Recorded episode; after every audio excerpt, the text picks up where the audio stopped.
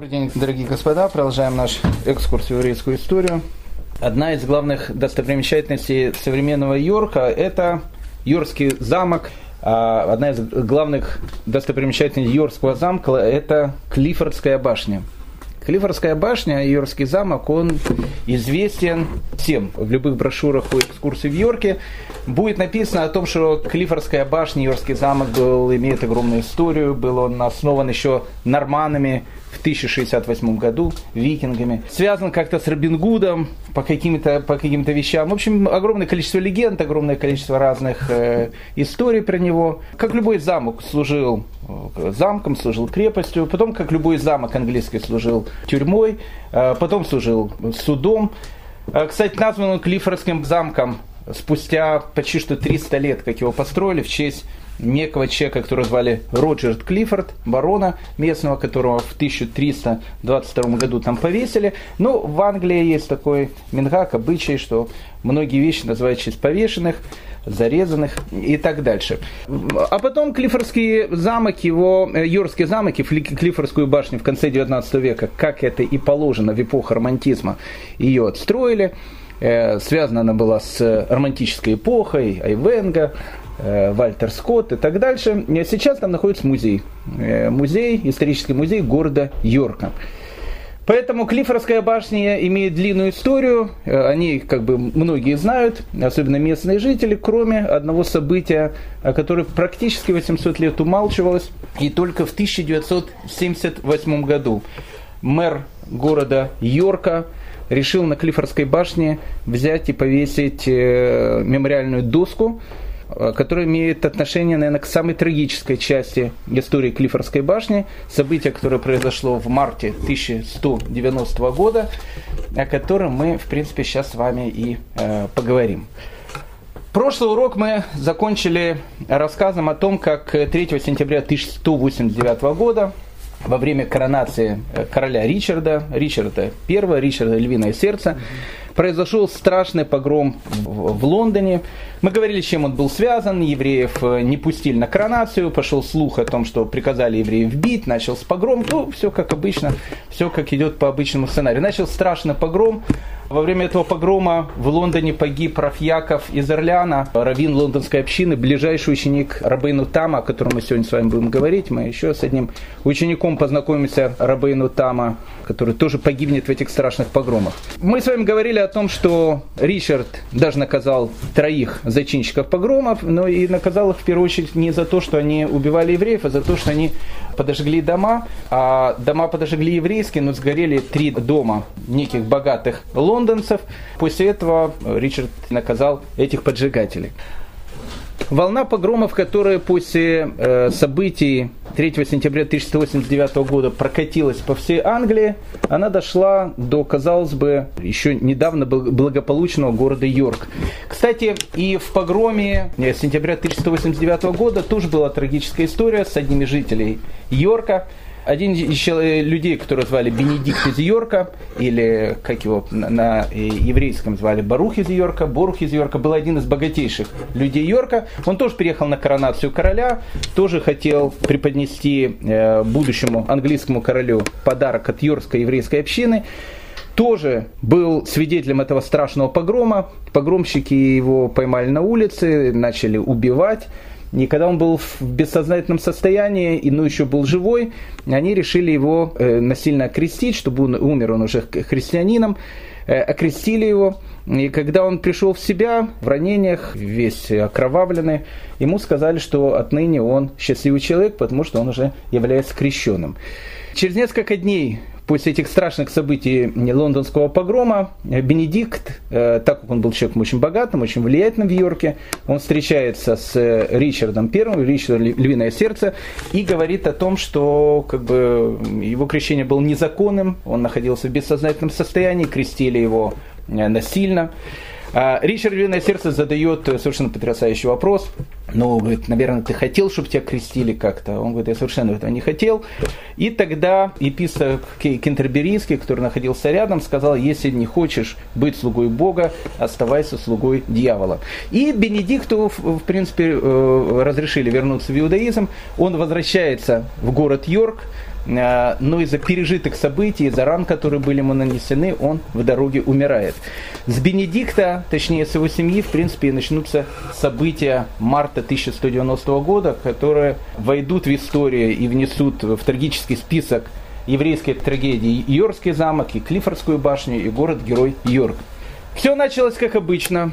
Перед Песхом 1190 года один из местных баронов, который очень э, много задолжал евреев, решил о том, что самый лучший способ не платить евреям долги, это, в общем, как бы с евреями Йорка разобраться. Плюс еще после лондонского погрома был дан какой-то указ. Мы говорили, это сто лет назад до этого произошло в Германии. В Германии евреев ненавидели, но тайно где-то уважали. Но когда вот во время крестового похода была снята эта грань, начались эти погромы. В Англии было то же самое. До погрома 1189 года евреи, в принципе, особенно не громили. Но вот после лондонского погрома такое было впечатление, что как бы в воздухе витал вот этот вот э, э, знак о том, что теперь можно. И, как обычно, все началось с того, что э, местный барон Йорка э, настроил местных монахов. Местные монахи, они всегда были готовы, в принципе, громить. Местные монахи начали говорить о том, что вот э, в нашем городе живут христопродавцы, причем еще гады как живут. Два главных богача Йорка, один Бенедикт, о котором мы сейчас говорили, второй человек, которого звали Ецюс или, э, или Йосиф э, на иврите, они имели два каменных дома. Нужно понять о том, что в те времена каменные дома э, не были практически ни у кого. Йорк в те времена представлял деревянные хибары, покрытые соломой. Так вот, как бы монахи сказали о том, что и евреев, которые являются слугами дьявола, не грех было бы побить, да и в принципе дома богатые, поэтому не грех было бы пограбить. Поэтому в принципе трагедия, она и начинается с дома э, Бенедикта, с, дома Боруха, который э, за полгода до этого умирает после лондонского погрома. Ночью толпа вырывается в дом, в доме находится жена и дети э, покойного Бенедикта. Жену и детей сразу убивают, и начинается страшное разграбление. После того, как пограбили дом Бенедикта, толпа решила пойти в дом другого богача, которого звали Иосиф – но э, Йосиф, услышав о том, что начинается погром, обращается к мэру э, тогдашнего Йорка с тем, чтобы его и его семью он мог защитить. За, за большие деньги э, мэр Йорка разрешает Йосифу спрятаться в замке, вот этом самом Йоркском замке, Клиффордской башне. И Йосиф вместе со своей семьей туда прячется, и к утру, когда уже погром, с одной стороны, немножко утих, но с другой стороны, напряжение в Йорке было такое, что все понимали, что взрыв, он может произойти в следующую минуту. Жажда крови и жажда денег у толпы, она была очень-очень сильная, и тогда Иосиф призывает всех евреев города Йорка спрятаться в Йоркскую башню, э, в Йоркский замок, в Клиффордскую башню, для того, чтобы защитить себя от тех погромщиков, которые могут произойти. На следующий день практически весь город Йорк уже находился в Клиффордской башне. Толпа которая, э, в принципе, с одной стороны, пограбила и убила семью Бенедикта, понимала о том, что могут быть разбирательства, с другой стороны, местные монахи из местного монастыря они еще больше подогревали толпу о том, что евреи спрятались, спрятали огромные деньги, которые они награбили у простого народа. А где они спрятались? Они спрятались в Вьорской замке. И огромная толпа черни из Йорка окружает Йоркский замок. В Йоркском замке был как бы командир гарнизона э, вместе с солдатами, который, в принципе, охранял его. И евреи, как бы, с одной стороны, они чувствовали, что есть какая-то определенная защита, потому что в Йоркском замке находились солдаты. Главой еврейской общины Йорка тогда был раввин, которого звали Раф Йомтов Бар Ицкахис Жуанье. Он был тоже один из ближайших учеников Рабейну Тама. Рабейну Таме очень много говорим, и сегодня с ним обязательно познакомимся поближе с этим великим человеком. Он был главой еврейской общины Йорка. И вот э, спустя несколько дней после того, как евреи находились в, в замке, комендант сказал, что он со своими солдатами должен выйти, у него есть какие-то важные дела. Он вышел из замка и сказал евреям о том, что когда, когда он вернется, чтобы ему открыли ворота. Он выходит, через некоторое время возвращается, он уже договорился с толпой, которая находится, он уже тоже и не против э, погромить тех евреев, которые там находятся. Он стучит в ворота, чтобы евреи пустили коменданта э, обратно в замок. Евреи, видя о том, что если они откроют дверь ему, ворвется и толпа, они сказали, что они ворота замка не откроют. И тогда толпа вместе с монахами местного монастыря, которые подогревала толпу, начали штурмовать Йоркский замок. Ну, в принципе, надо понять о том, что евреев в Йорке, э, там, они там жили, но их там было очень-очень немного. То есть и в Йорке людей жило немного. И поэтому солдат среди них было тоже очень немного. В основном были женщины, дети, старики, было какое-то количество мужчин небольшое. Поэтому обороной, конечно, не занимались, но было понятно, что против целого города и против гарнизона э, Йорка Йоркский замок долго не устоит. Несколько дней происходило, происходил этот штурм. Евреи решили, когда э, чернь начала штурмовать стены, они начали бросать сверху камни. Один из монахов, который громче всех кричал о том, что жидов бить нужно, э, ему по голове попал камень сверху и убил его. После этого другие монахи сказали, вот видите, еще одно Э, дьяволы принесли жертву, убили праведного э, христианского мученика, и э, евреи понимают о том, что это конец. Это конец. Не сегодня, завтра в замок ворвутся. Плюс еще еды в замке было очень-очень немного. И было понятно о том, что ну, один-два один, дня они продержатся. После этого просто вся эта толпа ворвется в замок. И вот в пятницу ночью, в шаббат, перед Песохом, который называется Шаббат Агадоль, Великая Суббота. Равин города Рафьев Йомтов Бар Исках из Жуанье собирает всех людей, которые находятся в замке.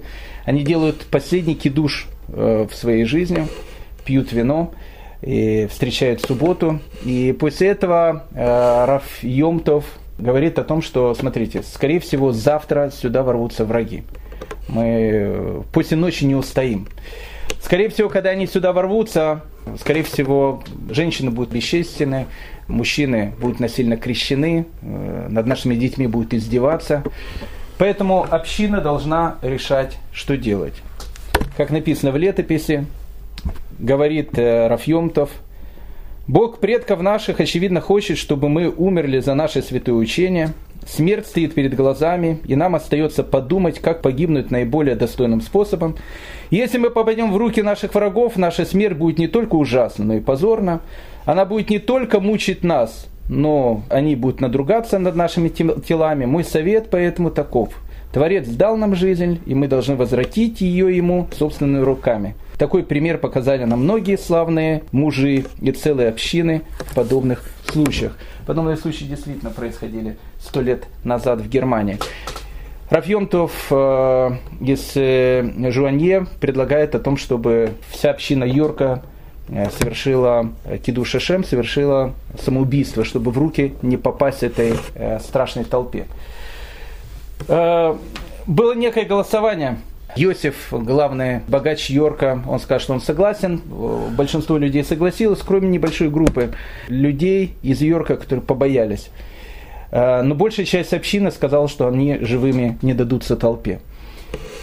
Тогда Йосиф э, берет нож, подходит к своей жене Хану, обнимает ее, целует, и э, после этого он ее убивает потом он убивает двоих своих детей, потом он с ножом подходит к Равину Раф э, Йомтову э, из Жуанье и просит, чтобы его убил лично Равин. И Раф Йомтов из Жуанье убивает Иосифа. После этого происходит э, массовое самоубийство, и к утру в Йоркском замке остается буквально 8-9 человек, которые побоялись э, сделать то, что сделали все остальные жители Йорка. К утру, когда начался штурм, они понимали, что на стену уже начинали лезть, и они решили сдаться, и решили открыть ворота, открыли ворота, толпа ворвалась э, в, в Лондон, в Йоркский замок, в Клиффордскую башню, и вот эти вот 8-9 человек, которые там находились, их даже не убили, их растерзали просто по частям, и тела их потом просто собирали из тех кусков, которые были э, разбросаны. Так, в принципе, закончила свое существование э, святая община города Йорка, когда весть об этом, она дошла до Ричарда. Ричард приказал сделать расследование, посылает наместника короля Лоншана для того, чтобы он расследовал эти события. Ланшам по приезду в Йорк узнал, что на самом деле никто не был виноват. Жители Йорка, они люди святые, все сделали приезжие крестоносцы, которые там были, которые пограбили и ушли. И так, в принципе, никто и не был наказан. Март 1190 года, город Йорк. И когда говоришь о всех этих событиях, становится непонятно, как в эти страшные сто лет, э, эти сто лет, которые начались с э, первым крестовым походом 1096 года и погромами в Германии, заканчиваются третьим крестовым походом, когда происходят вот эти страшные события. Вот эти сто лет, эти сто лет ужаса, евреи, они жили среди э, их окружения, это было совершенно дикие люди – Э, люди, которые были совершенно безграмотные, люди, были, которые были совершенно дикие, жестокие. Как в этом мире э, жестокости, как в этом мире убийства, как в этом мире, в котором не было ни морали, ничего, как еврейский народ смог выжить, но самое главное, не просто выжил, а один из самых больших загадок, которые есть, эти сто лет, они стали для еврейского народа одним из самых больших периодов огромного духовного роста – и становится совершенно непонятно, когда читаешь произведения людей того времени, которые переживают эти погромы, семьи которых гибнут в этих погромах, которые видят весь этот ужас, который был вокруг них.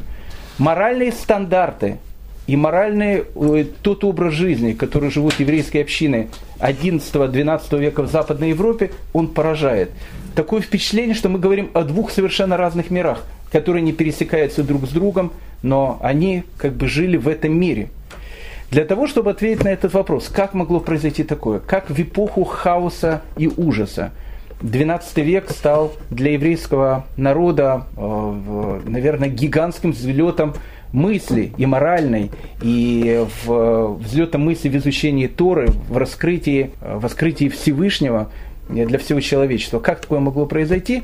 Об этом мы сегодня с вами постараемся поговорить, но для того, чтобы об этом поговорить, давайте Э, немножко э, оставим вот это вот страшное окружение, которое, которое хочет только одного крови грабить и убивать. И посмотрим, что же делает еврейские общины, кто живет в этот, э, в этот век. И как так получилось, что 12 век стал таким вот веком огромного духовного взлета еврейской мысли. Но для того, чтобы об этом поговорить, нам э, нужно вернуться к великому Раше, который умер, кстати, в начале 12 века Раши это был, безусловно, скала, это был гений.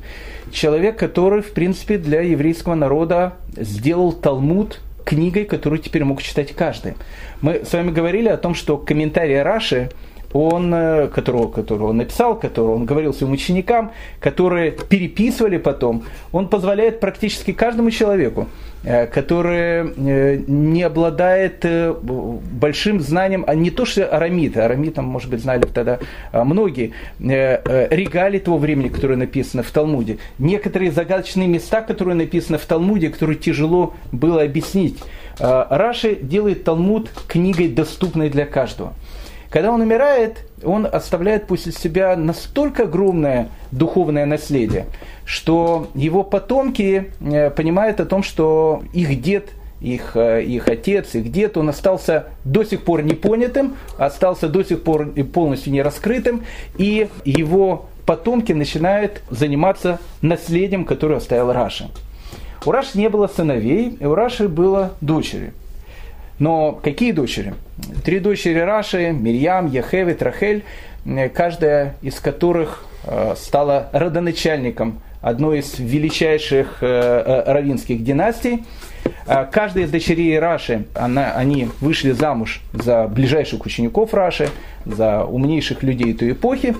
Но мы не сможем говорить о всех потомках Раши, мы поговорим только, наверное, о средней дочери Раши, которую зовут Яхевит и постараемся поговорить о ее детях, а, потому что эти дети, они внесли в еврейский народ такую струю, такую новизну, такое раскрытие э, Всевышнего, которого не было, наверное, со времен э, окончания Талмуда. Группа потомков Раши, которая будет называться Бали Тасафот, или по-русски их будет называть Тасафисты. Вот с ними мы сейчас э, и познакомимся. Яхевит, э, дочка Раша, она выходит замуж за ближайшего ученика Раши, которого зовут Раф Мейр бен Шмуль. И у них рождается три сына. Каждый из этих сыновей становится легендой, становится песней, становится чем угодно, становится тем человеком, без которого э, раскрытие сейчас э, еврейской духовной мысли мы просто себе не представляем. Старший из, из сыновей Йохевет и, и Рафмейра бен Шмуля, то есть это внуки Раши. Старший внук Раши Раф Шмуль бен Мейр, который вошел э, в еврейскую историю под акронимом Рашбам. Рашбам. Старший сыновей Раф Исхак бар Мейер ходит под именем Риван. И младший из внуков Раши, от Яхеев и э, Мейра, его зовут Раф Яков Бар Мейр, он входит в еврейскую историю под именем Рабейну Там. Мы познакомимся сейчас с этими людьми и постараемся посмотреть, что они сделали, благодаря чему они так ярко входят в еврейскую историю.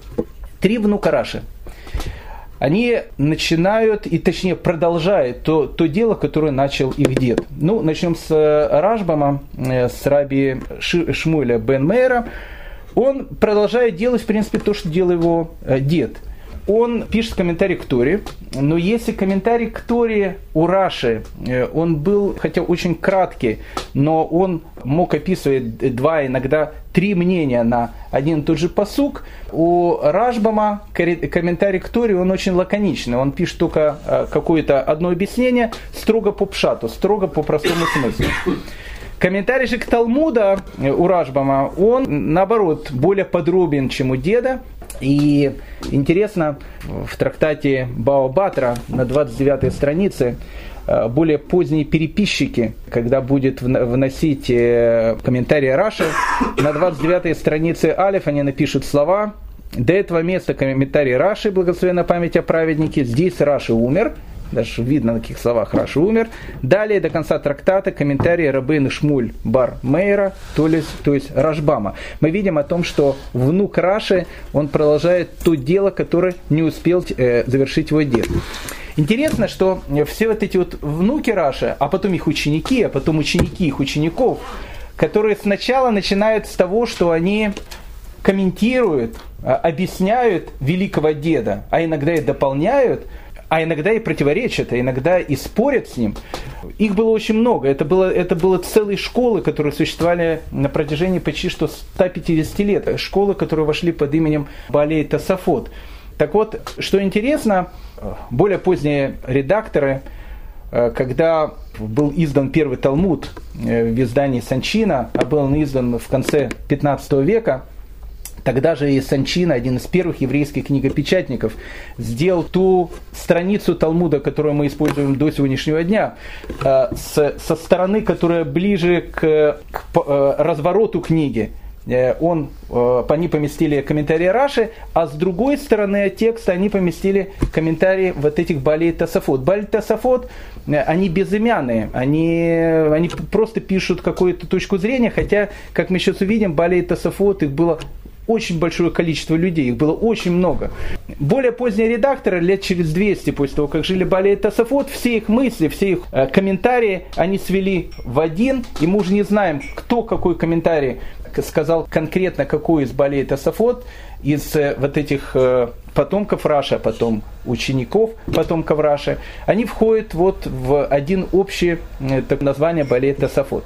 Так вот, э, Раби э, Шмуэль бен Мейер, Раф Исхак бар Мейер и Раф Яков бар Мейер Рабейну Там, это одни из самых первых Балей Тасафот. Интересно, что Рашбам, он помнит своего деда, и он очень много учился у своего деда. Спустя практически ну, 500 лет после этих событий другой великий раввин, которого звали Рафхайм Йосиф Давид Азулай, который входит в еврейскую историю под именем Хида, был совершенно необычный человек. Жил он в 18 веке. Когда дойдем, если Божьей помощью до 18 века, Хиде будет отдельная история. Он был великий э, комментатор, великий исследователь и Талмуда, и Торы, великий каббалист – и что многие не, не знают, был один из первых еврейских библиографов.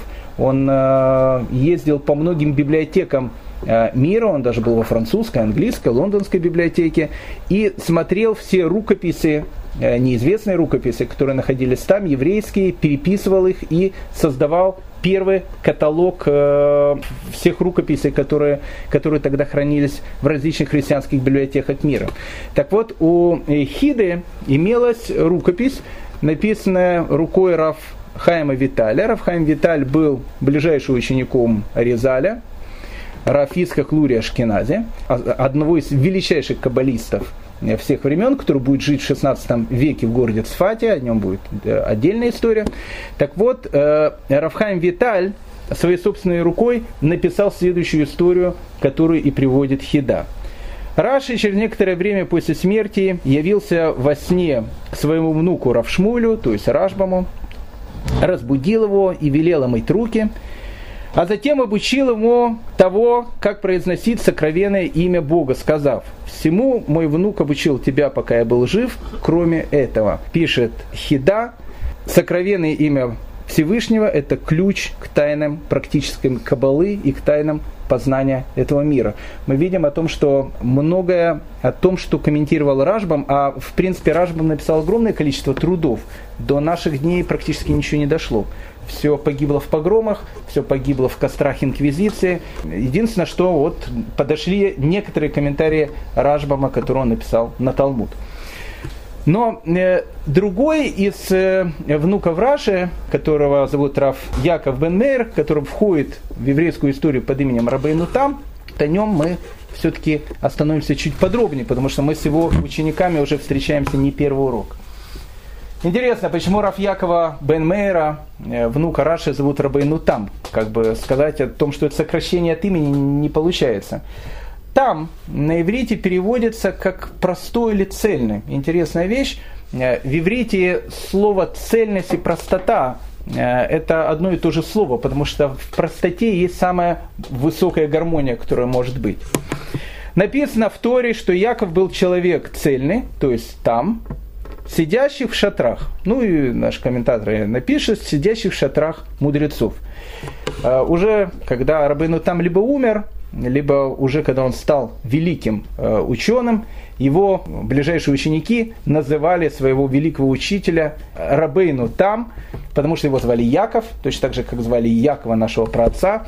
А так как Яков написано был Иштам, был человеком цельным, сидящим всю жизнь в шатрах, и Раф Яков бен Мейер был человеком абсолютно цельным, сидящим всю жизнь в шатрах и преподавая Тору, э, так он и входит под таким э, псевдоним э, Рабейну Там, Раф Яков бен Мейер. Раф Яков бен Мейер, точно так же, кстати, как и его папа, Рафмейр бен Шмуэль и его мама, дочка Раша Яхевет, они э, жили в городе, который называется Рамирю. Э, Рамирю находится где-то в 30 километрах от Труа. В Труа жил тогда Раши, и дочка со своим мужем Раф Мейром Бен Шмуля переселились туда. Тогда это была деревня Рамирю. Рамирю и сейчас деревня. Если посмотреть в Википедии, написано, что там живет э, сегодня 385 человек. Интересно, э, и в э, французской, и в английской Википедии, если вы наберете деревню Рамирю, такое впечатление, что кроме того, что он занимается сельским хозяйством и 385 человек, в этой деревне нет ничего. Единственное, что каждой из этих Википедий написано, ну в этом городе жили и перечисляются вот эти великие люди, которые и сделали славу этой дерев... деревушки Рамирю. Все жили в Рамирю, хотя э, Ражбам Рав Шмуль бен Мейер родился в Рамирю, но практически всю жизнь жил в Париже. Э, самый младший брат Яхевет и Рафмейра, Рабейну Там, Рафьяков бен Мейер, он большую часть э, живет в этом небольшой деревне, окруженной совершенно дикими людьми. Мы сейчас это увидим, про это окружение. Находясь в этой дикой местности, делая свои потрясающие открытия в Туре. Рабейну Там, когда он был маленький, он учился и у своего отца Раф Мейра, и у своих старших братьев Равшмуля Рашбама и своего среднего брата Рафиска Каривама. Э, Рабейну там он продолжает дополнять комментарии к Талмуду своего деда. Во многих случаях, кстати, он даже полемизирует с ним. Интересно, что в изданиях Тософот, который выходит, как я сказал, безымянный, там не написано, кто из этих тософот сказал какие слова. Его мнение, как правило, звучит, когда он является оппонентом Раши.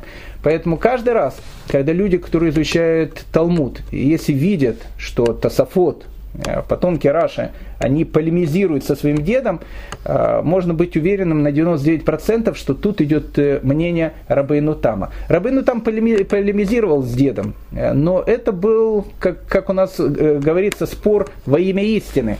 Еврейский анекдот, когда один говорит черное, другой говорит белое, Равин говорит и ты прав, и ты прав, и, и он тоже прав. Потому что для тех, кто изучает Талмуд, Э, они знают о том, что иногда черное и белое являются одним цветом, только смотря с каких сторон посмотреть на эту цветовую гамму. Ну, одни из самых, наверное, известных споров, э, которые были между дедом и внуком э, Рабейну Тама Мираши, они касались тфилина и они касались мизузы. Ну, это как бы два примера. Пример с тфилином, наверное, многим очень известен. Дело в том, что э, и в ручном, и в головном тфилине, как мы знаем, находятся пергаменты со словами Торы. Никто не спорит, что там должно быть написано. Все, как бы эта традиция, она идет от, от горы Синай. Второй вопрос, который идет, в какой последовательности должны находиться вот эти вот маленькие свиточки, которые находятся в тфилине. Раши говорит, что они должны быть в одной последовательности, его великий внук Рабейну там говорит, что они должны быть немножко в другой последовательности. Ну, как бы с одной стороны, от перемен мест слагаемых сумм не меняется. 2 плюс 3, 3 плюс 2, оно дает одно и то же число 5. Но э, у евреев, которые пытаются идти полностью по всему, что сказал Всевышний, они пытаются найти истину. А как же все-таки правильно? Еврейский закон, который приводится в Шульхана Рухе, э, говорит так, что богобоязненные люди э, постарались выполнить заповедь и тем и другим способом, заказав себе обе пары тфилин, одну изготовленную в соответствии с постановлением Раша, а другую с, с постановлением Рабейну Тама.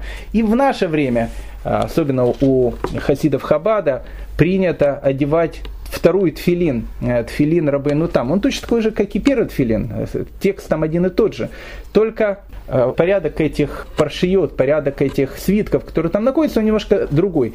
Что интересно, э, это очень часто можно, кстати, замечать в еврейской традиции. Археологи они находят очень старые тфилины, которые были написаны еще за лет 600-700 и, до Раши, и до Рабейну Тама. И находят тфилины, которые были сделаны и как пишет Раша, и как пишет Рабейну Там. И один и второй э, давали отблеск одной и той же истины. Но с Мезузой там произошла еще более интересная история. Э, Раши говорит, что э, Мезуза Э, которая висит при входе в дверь, она должна быть параллельно косяку. То есть, ну, о чем говорится, то есть мезуза, она должна стоять. А Рабейну там э, говорит, что нет, мезуза наоборот, она должна быть параллельно полу, и мезузу, когда ты вешаешь на дверь, она должна лежать. Плюс еще Рабейну там сказал, что если человек прибивает мезузу, и она стоит, то человек не выполняет заповедь вешать мезузу на дверь, ни много ни мало. А, более э, позднее поколение, видя о том, как дед и внук полемизируют друг с другом, и понимая о том, что нужно пойти по известному анекдоту «и ты прав, и ты прав, и ты тоже прав», решили делать мезузу так, как она сейчас висит на любом еврейском доме, а, и решили ее делать под углом – с одной стороны, она и не стоит, и с другой стороны, она и не лежит. То есть получилось, что евреи, они идут сразу по двум мнениям, сразу идут и по мнению Раши, сразу идут и по мнению Рабейну Тама. Рабейну Там основал в Рамирю, точнее продолжил возглавлять в Рамирю ту ишиву, которую открыл его папа, Рафмер бен Шмуэль. И насчет, насчет этой Ишивы мы говорили с вами о том, что произошли очень трагические события. В 1149 году, во время второго крестового похода, в этой маленькой деревне Рамирю, в котором и тогда людей было, наверное, человек 300, э, люди были дикие, а Рабыну там был, кстати, человек очень состоятельным. Он э, владел виноградниками и производил вино. Кстати, вино производил его великий дед Раши. И Рабейну там тоже владел семейными виноградниками и тоже продавал вино. Э, у него был большой дом, и в 1149 году, мы это уже упоминали, когда был второй крестовый поход, местные жители решили, а почему бы э, местного равина и не пограбить. Они ворвались в его дом, Слава Богу, семья Рабейну Тама, она тогда не находилась ни в доме, но Рабейну Там просто начали убивать, ему нанесли пять очень сильных ударов по голове камнем, один удар мечом был. А потом его выволокли в поле и собирались просто линчевать там. И мы э, с вами рассказывали о том, что проезжал э, местный, местный какой-то рыцарь, и Рабейну там пообещал ему, что он ему даст коня. И рыцарь ради коня решил, почему бы Пархатова не спасти. А этот Пархаты по уровню своих знаний и уровню интеллекта, он зашкаливал и Леонардо да Винчи, и Микеланджело вместе взятых. И жил он в этом странном и диком мире. А после этих э, погромов 1149 года Рабейну там он переселяется в Труа, он решил, что в Рамире он больше находиться не может. И тогда и произошло вот это вот событие, очень важное событие, э, когда Рабейну там вместе со своим братом Рашбамом и с э, известным немецким раввином, которого звали Рааваном, Раби Лезером бен Натаном из Майнца, решили собрать в Труа первую конференцию европейских раввинов. Вопрос на повестке дня был очень важный. Евреи впервые столкнулись с тем, что их окружение, которое казалось им до этого не то, что оно их любило, но оно не было таким враждебным. Вот эти страшные проявления вот этой дикости, которые, которую видели евреи вокруг, надо было что-то решать. Нужно было понять, как еврейской общине продолжать жить дальше в Западной Европе, в, в том состоянии, в этот страшный век, который был. И тогда на этом совете раввинов и было принято вот это, вот это необыкновенное решение. Было принято полностью уединиться, сделать некое государство в государстве, полностью, полностью уйти с одной стороны от этого страшного мира, мира, огородиться от него стеной и продолжать жить так, как должны жить евреи по тем моральным стандартам, по которым они должны жить. Даже пальцем не еврей не должен коснуться наших внутренних дел, и путь чужой не проникнет в наши ряды. Пусть все, все соблюдает святость и чистоту, отдаляясь от грязи местных туземцев. Это был приказ. Полностью еврейская община должна быть закрыта. Сделать мир в мире, сделать параллельную реальность в лесу, в котором находится очень много диких э, волков и, и, и варваров, нужно огородиться стеной только с одной целью – выжить. На этом собрании европейских раввинов 1150 года э, принимается очень много различных решений, которые очень потом э, будут влиять в дальнейшем еврейской истории. Ну, первое решение, которое там принимается, закон запрещающий еврею обращаться в нееврейский суд против другого еврея.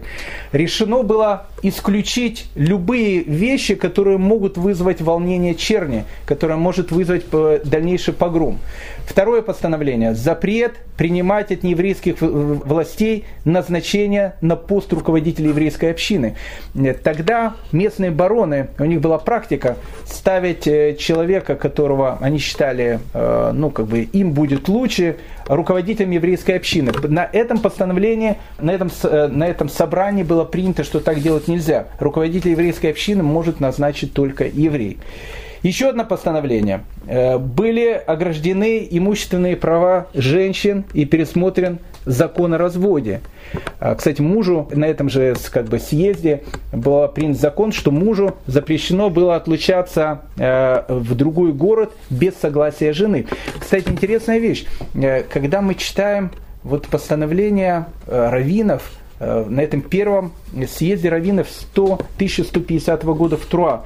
Положение женщин, которые там описываются, многие современные женщины, э, ну, как бы, то есть многие, многие современные законы, которые сейчас есть, они, кстати, не так защищают права женщин, как были защищены там.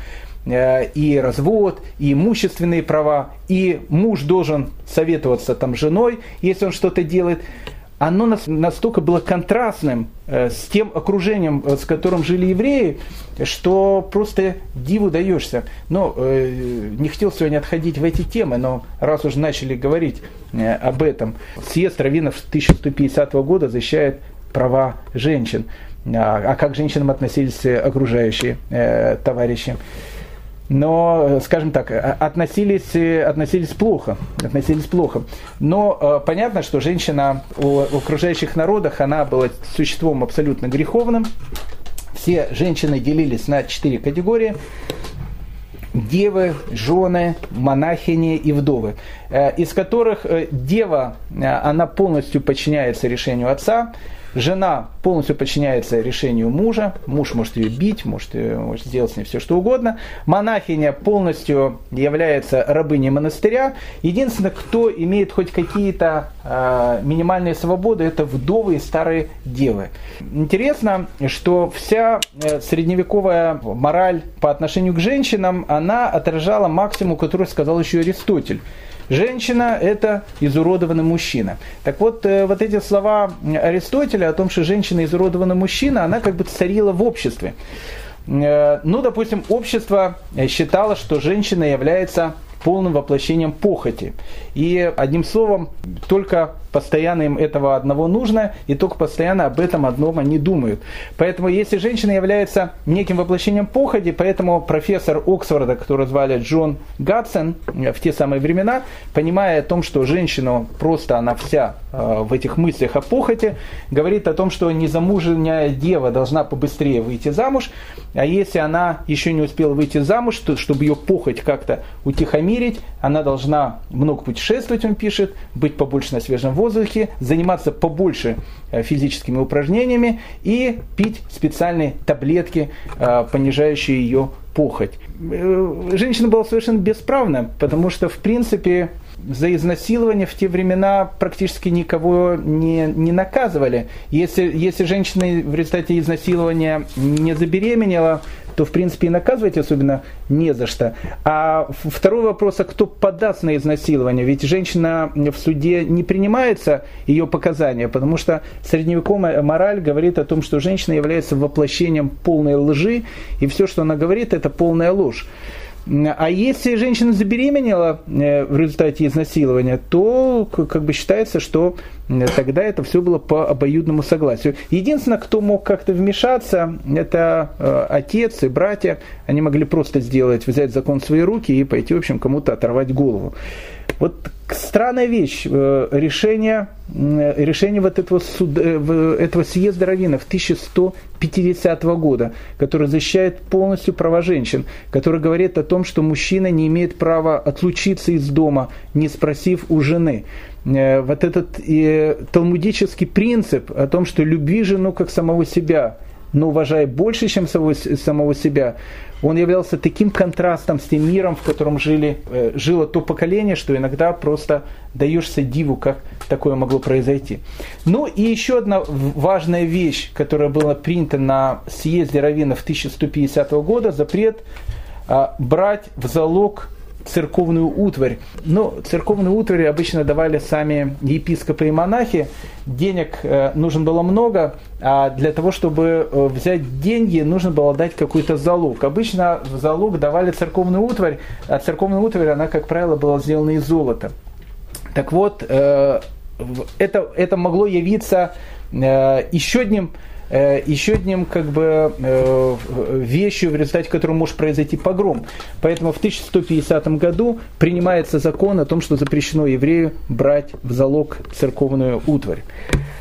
Э, когда Рабейну там уезжает из Рамирю, уезжает в Труа, Э, Ешиву в возглавляет его э, ученик, которого звали, зовут Рафиска Гваршмуль, Рия Закен, следующий в плеяде Балейта Сафот – Э, он, кстати, тоже был э, родственник Раши, он был правнук Раши и был племянник рабыну Тама. У дочери Раши Яхевит было трое сыновей, о которых мы говорили, и была еще э, дочка. Так вот, как раз Рафис как Баршмуль, Резакен был сыном этой дочери, то есть он был как бы правнуком Раши.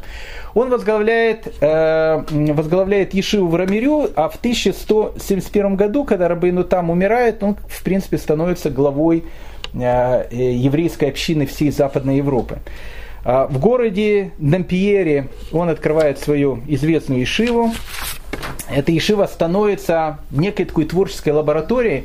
Интересно, э, говорится, что э, в Ешиве Риа Закена у него было 60 его ближайших учеников, каждый из которых знал на память и знал в совершенстве один из трактатов Талмуда, их 60. Так вот, когда э, они обсуждали э, какую-то из трактатов Талмуда, всегда был эксперт по этому трактату, который мог э, на память сказать любую часть э, из этого Талмуда. Надо понять, что книг в те времена было очень немного, поэтому э, многие люди просто хранили эти невероятные э, объемы информации просто у себя в голове. Так вот, э, э, в этой Ешиве э, Рия Закена были сделаны такие величайшие открытия Талмуда, которые тоже потом вошли в этот комментарий, который и, называется сегодня Бали Тасафот. Тасафот. Но давайте все-таки перенесемся немножко из Франции и посмотрим, что происходит в Германии. А в Германии в те времена живут совершенно потрясающие люди – и в этот страшный век, в 12 век в Германии появляется движение, э, которому, которое опередило свое, э, не про свое время, оно опередило даже, наверное, наше время по тем моральным стандартам, по которым оно призывало жить человека. Движение, которое называется Хасидей Ашкеназ – и э, основатели этого движения Раф Шмуля Хасид и его сын Раф Игуда Хасид, который является автором книги, которая называется Сефер Хасидим. Э, интересно, Раф Шмуль, который вошел в историю под именем Раф Шмуль Хасид, он родился в Шпере, в семье известных каббалистов, но тут о его жизни можно э, снимать целые такие голливудские блокбастеры – потому что известно о том, что э, в семье Равшмуля от отца к сыну передавались некие тайные свитки, в которых содержались э, глубочайшие секреты Кабалы, глубочайшие секреты еврейской мистики. Они передавались от отца к сыну, и поэтому Равшмуль Ахасид был тем человеком, который, в принципе, и получил по наследству эти, эти э, свитки, и он их э, э изучал. Равшмуэль, он занимался в основном э, трактовкой Агады и Мидраша. Э, и, э, и также занимался кабалой. Он говорил, что в, ныш, в нынешнем поколении есть много людей, занимающихся трактовкой в Талмуда, нужно поэтому делать то, чего другие, чем другие не занимаются. Он пишет комментарии к молитвеннику, один из которых называется Сефер Гайра, то есть книга страха, трепета, и Сефер Чува, книга раскаяния идея этих книг, она была в огромном стандарте морали и праведности, который, в принципе, называется хасидут. Интересно, что движение хасидизм, которое возникло на Украине спустя э, почти что 600 лет после этих событий, оно не имеет никакого отношения к движению хасиды Ашкиназ. Термин хасид, благочестивый, э, он используется с древности Хасид – это человек, который исполняет волю Всевышнего и выполняет чуть больше того, чем написано э, в самом законе, делает чуть больше того, что от него требуется. Интересно, что Равшмуэль э, Ахасид, э, он, ну как бы вся его жизнь, она была очень похожа на жизнь Э, которые были во времена Бальшемтова, спустя 600 лет. Такое впечатление, что либо это какая-то реинкарнация, либо это какая-то, какое-то совершенно повторение того, что было. Равшмуэль Хасид, он всю жизнь э, занимался тем, что он э, одевался в одежду простого ремесленника, простого человека, э, никогда не находился на одном месте. Он ходил из города в город в Германии, и э, приходил в город, все люди считали, что простой человек, э, мало, малограмотный, э, но он приходил в этот город только с одной целью – кому-то помочь. То он помогал бедной вдове, наколоть дрова, никто даже не знал, кто это делал. То он помогал бедному сироте, а потом, когда, как только люди в этом городе начинали за ним наблюдать, о, какой-то э, интересный человек, э, Равшмуль сразу уходил в другой город. Вот так вот он и ходил из города в город, э, тайно, чтобы никто не знал, какая величайшая личность э, он был. Единственный раз, когда его раскрыли, его вот эти штирлицкие замашки, он э, посетил в Труа Рабейну Тама, и опять же посетил его потому что он хотел увидеть великого человека. И Рабейну там, когда увидел, казалось бы, простого ремесленника, он посмотрел на него и сказал, я, я знаю, что ты не тот, за кого ты себя выдаешь. Наверное, Рабейну там был единственный, кто его раскрыл. Его сын Раф Ягуда Хасид, Э, о нем тоже можно рассказывать э, целые э, километры истории. В синагоге в Вормсе, не знаю как сейчас, но еще лет сто назад, в 19 веке, показывали некую такую вмятину в стене. И когда э, рассказывали об этой вмятиной стене, эта вмятина в стене, она очень напоминала как бы по контурам человека. Э, когда спрашивали, почему такая странная вмятина э, в стене Вормской синагоги, рассказывали, что однажды, когда там стоял Раби Гуда Хасид, э, улицы были очень узкие, проезжала телега, и эта телега обязательно его бы сбила, и написано, что он прижался к стене, и стена, она как бы вдавилась, и тем самым спасла его жизнь. Так вот этот контур человеческий контур в стене Вормской синагоги показывали еще в XIX веке. Раб Ягуда Хасид, он пишет книгу, которая входит во все э, аналоги еврейской истории, книга, которая называется Сефер Хасидим. Книга, э, которая поднимает в этот необыкновенно страшный век, поднимает человека на такую моральную высоту, что невозможно понять, как она была написана вообще в это э, страшное время – а, Сефер Хасидим, она пишет о том, по каким моральным стандартам должен жить человек. Одна из вещей, которую пишет Сефер Хасидим, о том, как э, с одной стороны должны быть моральные стандарты, с другой стороны человек должен понять э, в том времени, в котором он живет, и если наступит э, время, когда ему нужно будет решать, что делать, остаться самим собой, остаться евреем или нет, он должен принять правильное решение. В Сефер Хасидим написано, если враги скажут, выдайте нам одного человека, и мы его убьем, а иначе перебьем всех вас, пусть перебьют, но выдавать им еврейскую душу нельзя. Если враги скажут, выдайте нам одну женщину, и мы ее оскверним, а не то мы всех обесчестим, Пусть всех осквернят, но нельзя выдать им еврейскую женщину, даже незамужнюю. В одном городе евреи поставили на выбор, отречься от веры или умереть. И местный раввин разрешил всем членам общины отречься с тем, чтобы потом вернуться. Все так сделали, и сам Равин в том числе, а затем они вновь стали евреями. Однако за то, что Равин всем решил, разрешил отречься, он потом ответит, ибо он вел всю общину в грех. Многие евреи были убиты во время катастроф, крестовых походов, а другие готовились к смерти, но спаслись. Один из убитых явился во сне к своему знакомому и сказал, все решившие умереть за святость имени Бога, делая кидуша Шем, будут сидеть вместе с нами в раю. Если на евреев нападут скопища крестоносцев, то нельзя выставлять, э, выставлять в домах или прикреплять к одежде знак таких религий, или ходить в их храмы целью казаться э, э, э, неевреем. Э, в Сефер Хасидим одна из главных тем, которую, которую обсуждает Раби Гуда э, Ахасид, это боязнь сделать вещь, которая называется Хилуля Шем, осквернение имени Всевышнего. Как должен вести себя еврей так, чтобы своим, э, своим поведением, не дай Бог, не осквернить имя Всевышнего.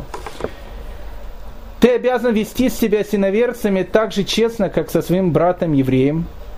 Если иноверец ошибся в какой-либо торговой сделке, предупреди его, дабы он не спохватился сам, и тогда опозоришься, опозорится через тебя имя Бога, ибо скажут, что все евреи обманщики.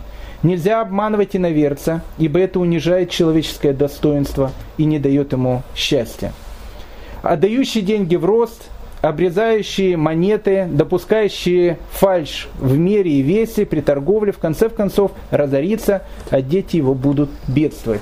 Интересно, в Сефер Хасидим, э, кроме э, того, по каким высоким моральным стандартам должен жить человек, написано многие вещи с воспитанием детей. В этот страшный период времени, когда, в принципе, детская жизнь как, ну, какая детская, человеческая жизнь ничего не стоила, а детская тем более. Раби Гуда Хасид пишет, перед Богом в синагоге нужно стоять в страхе и трепете, Однако не следует изнурять себя постом сверх, сверх меры, ибо это мешает человеку работать. Молитва должна идти от сердца, поэтому не понимающий по, э, на, на древнееврейском языке, особенно женщины, лучше молиться на разговорном языке. Ибо если сердце не знает, что произносят уста, какая же польза в этой молитве? В деле воспитания детей рекомендуется следующее правило. На улице мальчики должны играть отдельно от девочек – не позволяя ребенку брать пищу из чашки, из которой все едят за столом, ибо ребенок не соблюдает опрятности и при совместной еде может внушить брезгливость взрослым. Потрясающая вещь. Э, тогда э, люди не просто руками кушали, ногами кушали. А тут э, ребенка надо учить так, чтобы он кушал, чтобы э, не брал ничего руками, чтобы не вызывать брезгливости у других э, людей. Детей следует наказывать, чтобы они не пошли по дурному пути, но нельзя вымещать на них свой гнев. Лучше всего говорить детям, так бывало мой отец делал. Человек обязан обучать и дочерей религиозным заповедям, дабы они знали, что можно и чего нельзя делать. Если мальчик успевает в Танахе и в Талмуде, не спеши его учить э, Талмуду, а подожди, пока мальчику исполнится 15 лет. Если же и тогда он окажется неспособным к Талмуду, приучи его к чтению свода законов и мидрашей. Э, совершенно потрясающие правила, правила, по которым должен жить человек – правила высочайшей морали. Э, Все это Сефер, Сефер Хасидим. И даже не, не верится о том, что эта книга была написана в этом страшном, диком 12 веке. У Равшмуля Хасида был его ближайший ученик, о котором мы тоже сейчас, безусловно, скажем, которого звали Раф Илиезер из Вормса, который входит э, в еврейскую историю под именем Ракех. Ракех – это книга, которую он написал. Ракех – это человек, который изготовляет благовония. Э, Раф Илезер из Ворса, он был э, тоже один из балей Тософот. Он учился у внука, внука Раши. Но это был человек, который очень и очень увлекался изучением тайной Торы, Кабалы.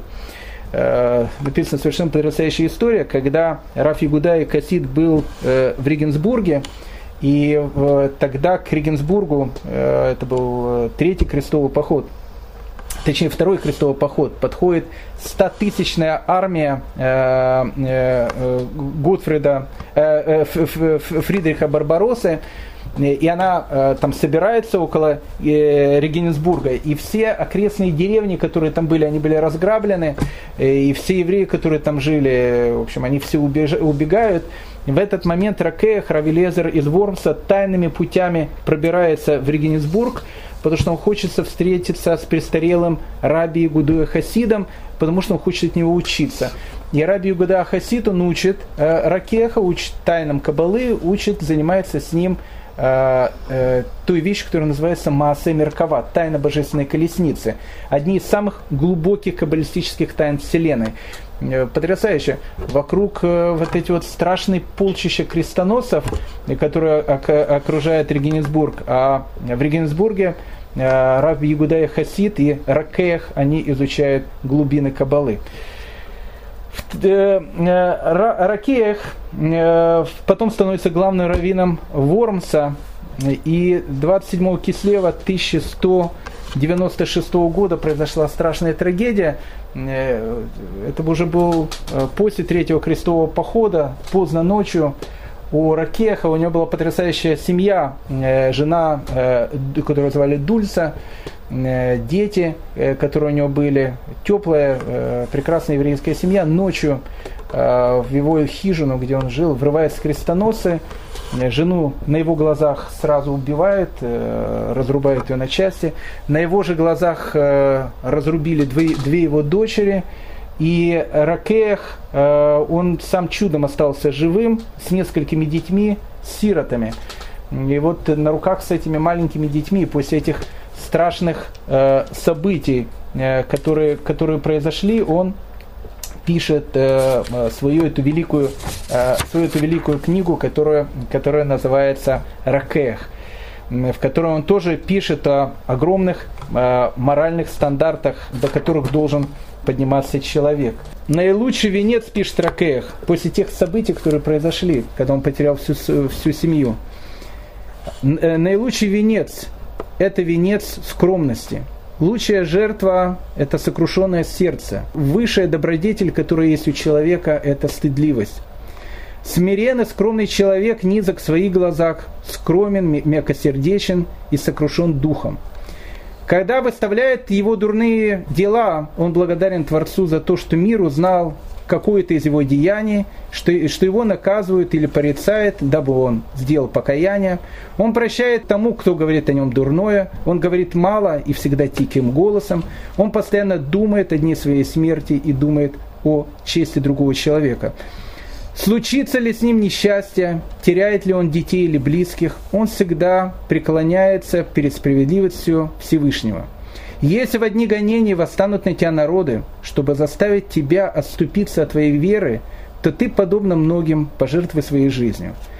Не ропщи, гляди на а, благоденствие и могущество злодеев, ибо спасительные пути Бога, хотя а, благодеяния Его по отношению к Израилю в данный момент скрыты от наших врагов, ты еще увидишь своими глазами.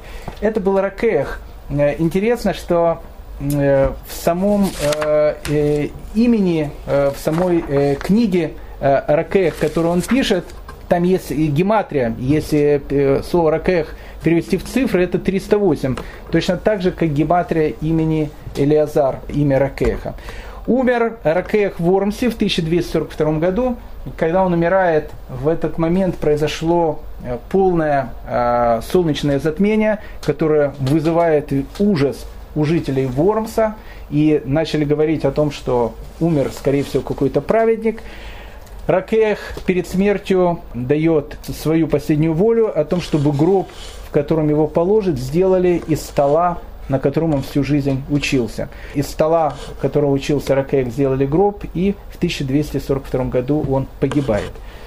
Интересно, что э, в эти страшные времена, в эти страшные 12 век, э, это страшное столетие погромов, э, евреи, они не просто пишут о каких-то огромных моральных высотах, они еще пишут стихи, есть еврейская поэзия. Но вся еврейская поэзия XII века, она э, входит в такое понятие, как слихот, как плачи, э, который читается по сегодняшний день. Величайшие поэты – они пишут свои стихи, и в каждом из этих плачей описывается та горечь, которую переживает э, еврейский народ в Европе.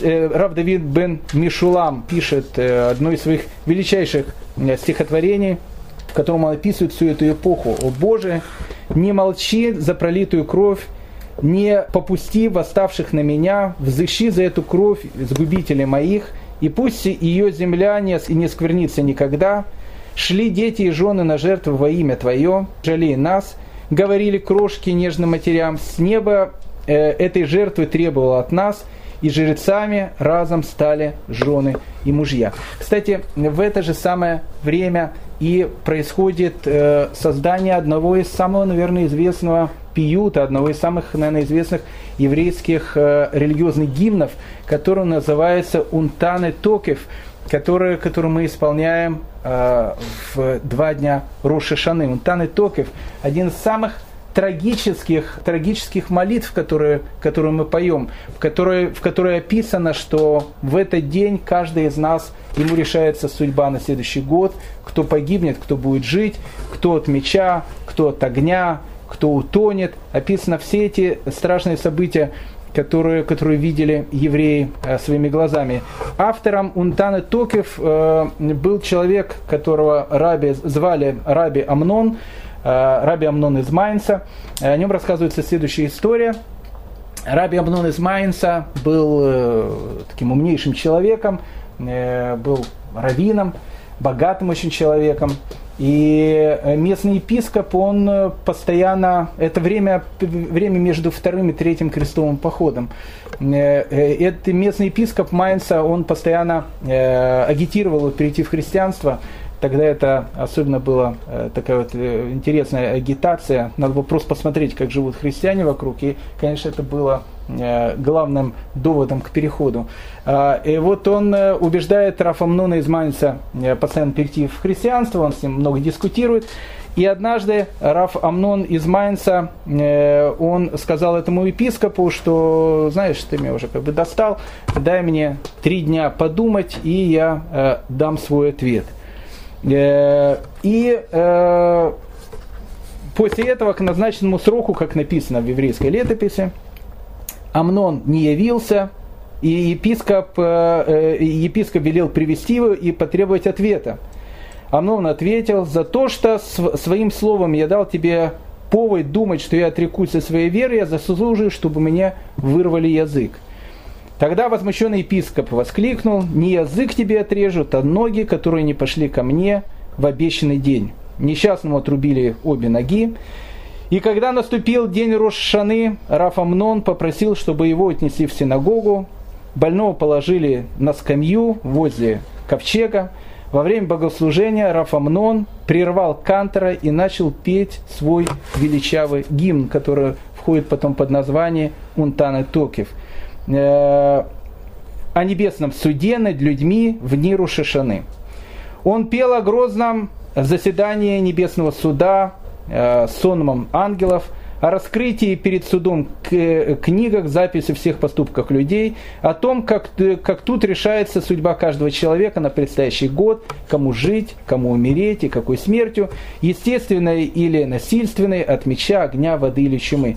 Потрясенная община слышала эти слова о том, что в те в ту пору волновало каждого. Это была эпоха 12 страшного 12 э, века.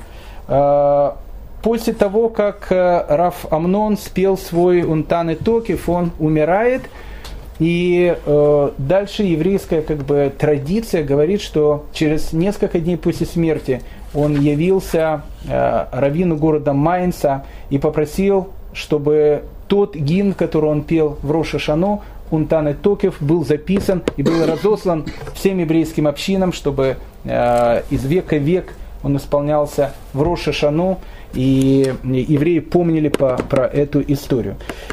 Так заканчивается, в принципе, трагическая судьба евреев XII века э, в Западной Европе.